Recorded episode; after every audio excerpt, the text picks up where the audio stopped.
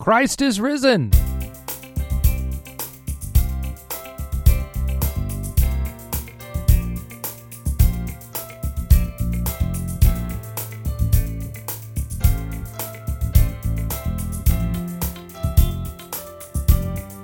He is risen indeed. Alleluia. Welcome back to the Article 7 podcast.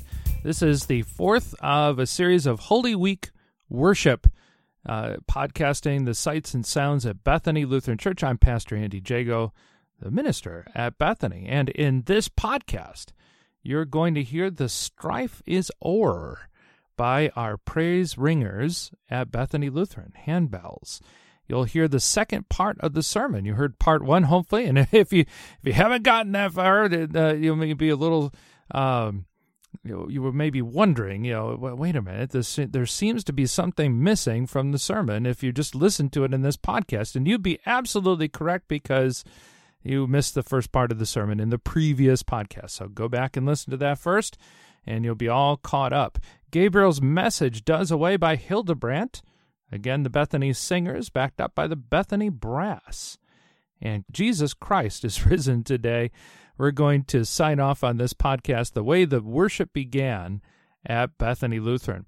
These are all recorded live, so once again, just to keep in mind the audio quality may vary, but we know that won't take away from the blessing that God gives to His Word as we hear it spoken and sung. A blessed Easter season to you as you listen to worship at Bethany Lutheran.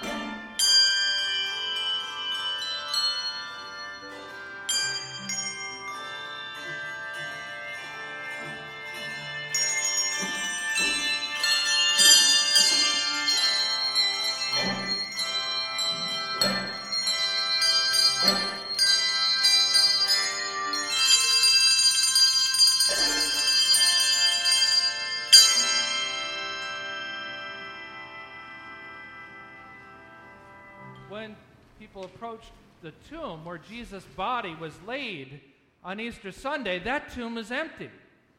And nobody knows what happened. No, I'm just kidding. Christ is risen. He's risen indeed. Hallelujah. Had you going there for a minute. the new reality of Easter, this new spiritual reality. This is what now we need to see. We know the Lord's eyes are upon us, but now we have to live in this reality of a God who wants to love and care for us forever. So, how can we see that? How can we be aware of this reality? How can we see our Lord? We ourselves have a difficult time because we're human. I think that spiritual reality becomes cloudier the more that of real reality that we have to deal with day in and day out.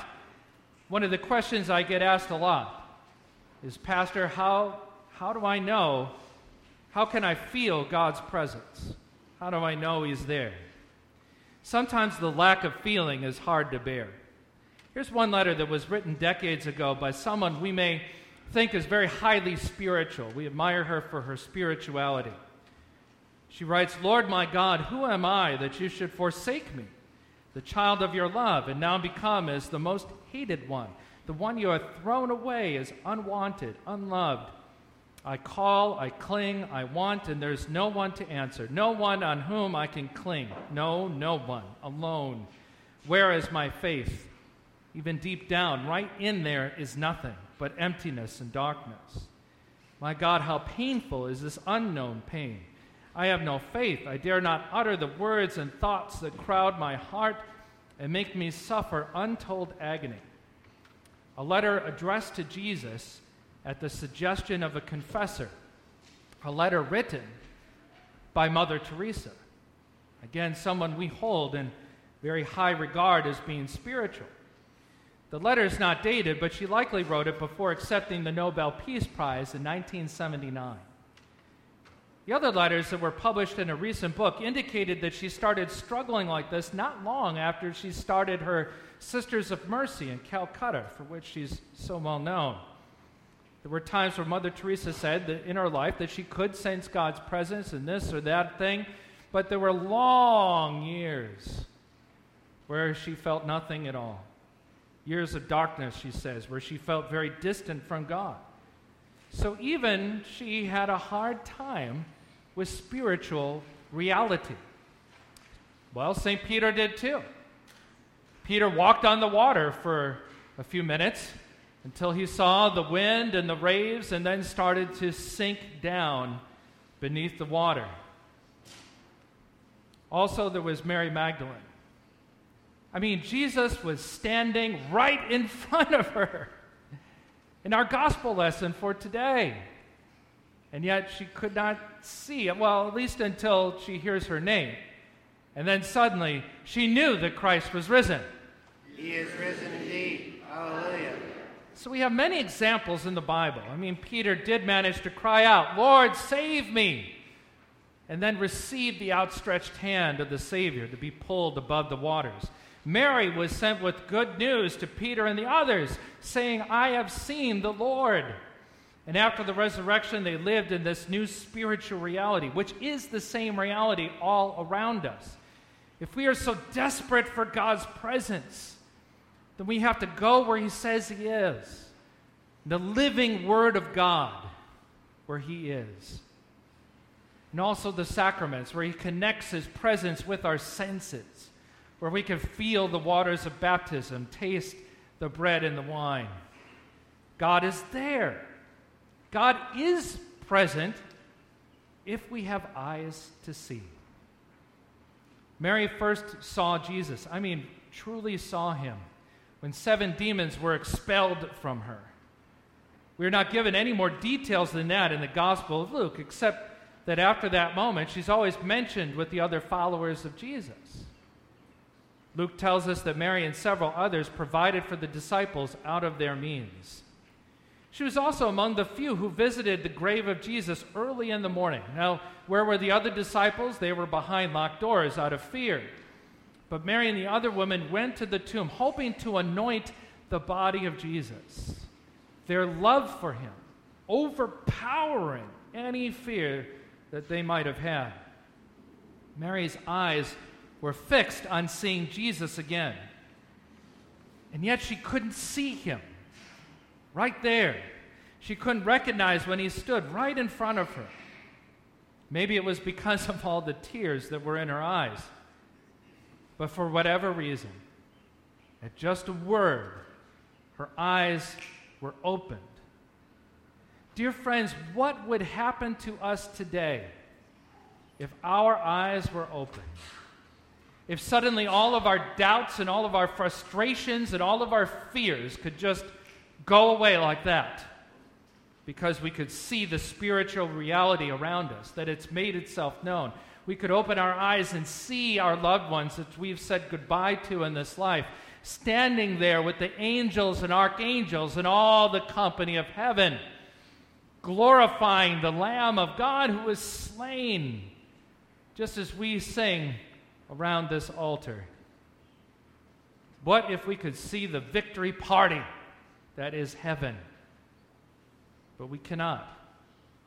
Instead, we have to keep our eyes and open them right here to this reality to look around at your brothers and sisters of Christ who are here, worshiping next to you.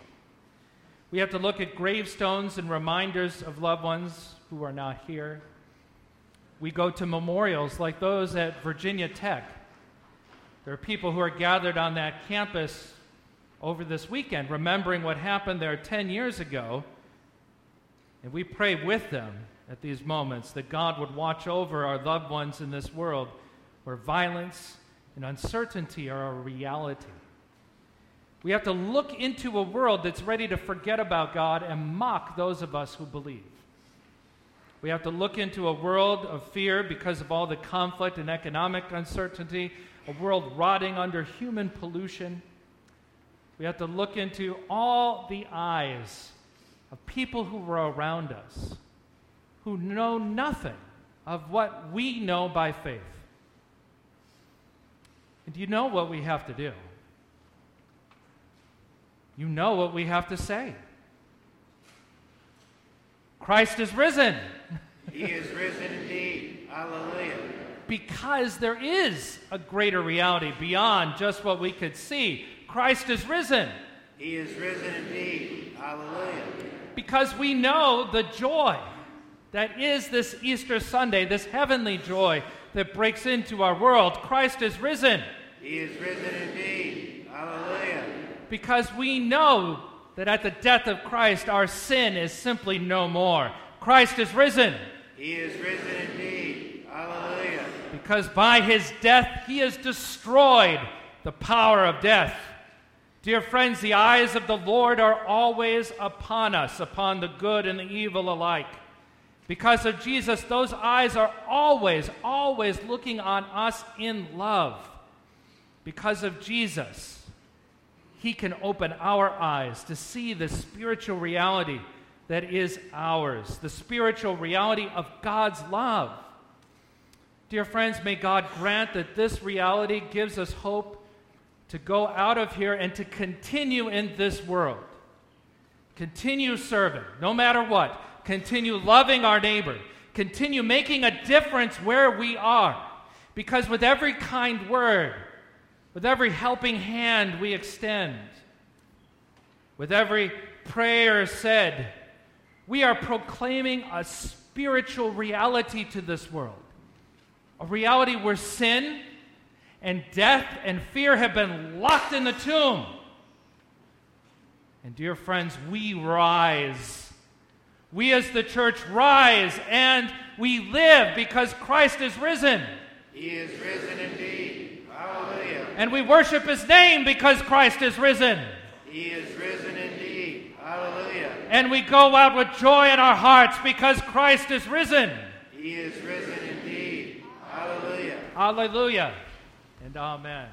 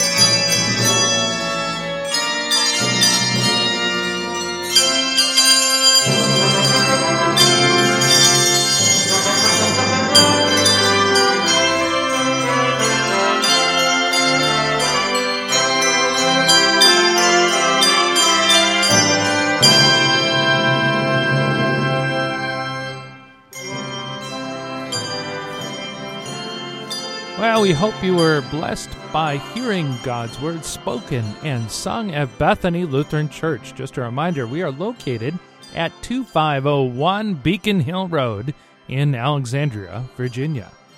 And just as a reminder, you can worship with us every Sunday at 10 a.m., followed by world music worship at 1 p.m. That's powered by African Immigrant Ministry, led by Pastor Joseph B. Davis.